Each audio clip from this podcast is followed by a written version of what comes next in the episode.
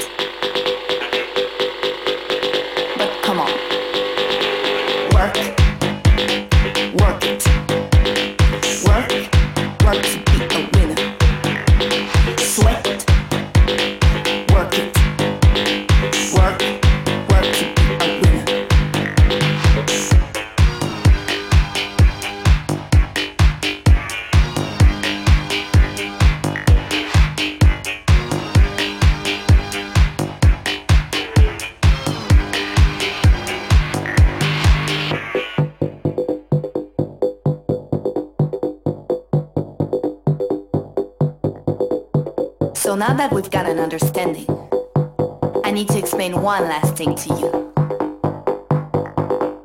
When I say work, I mean you've got to work for yourself. Love yourself. Feed yourself. So you can be a winner.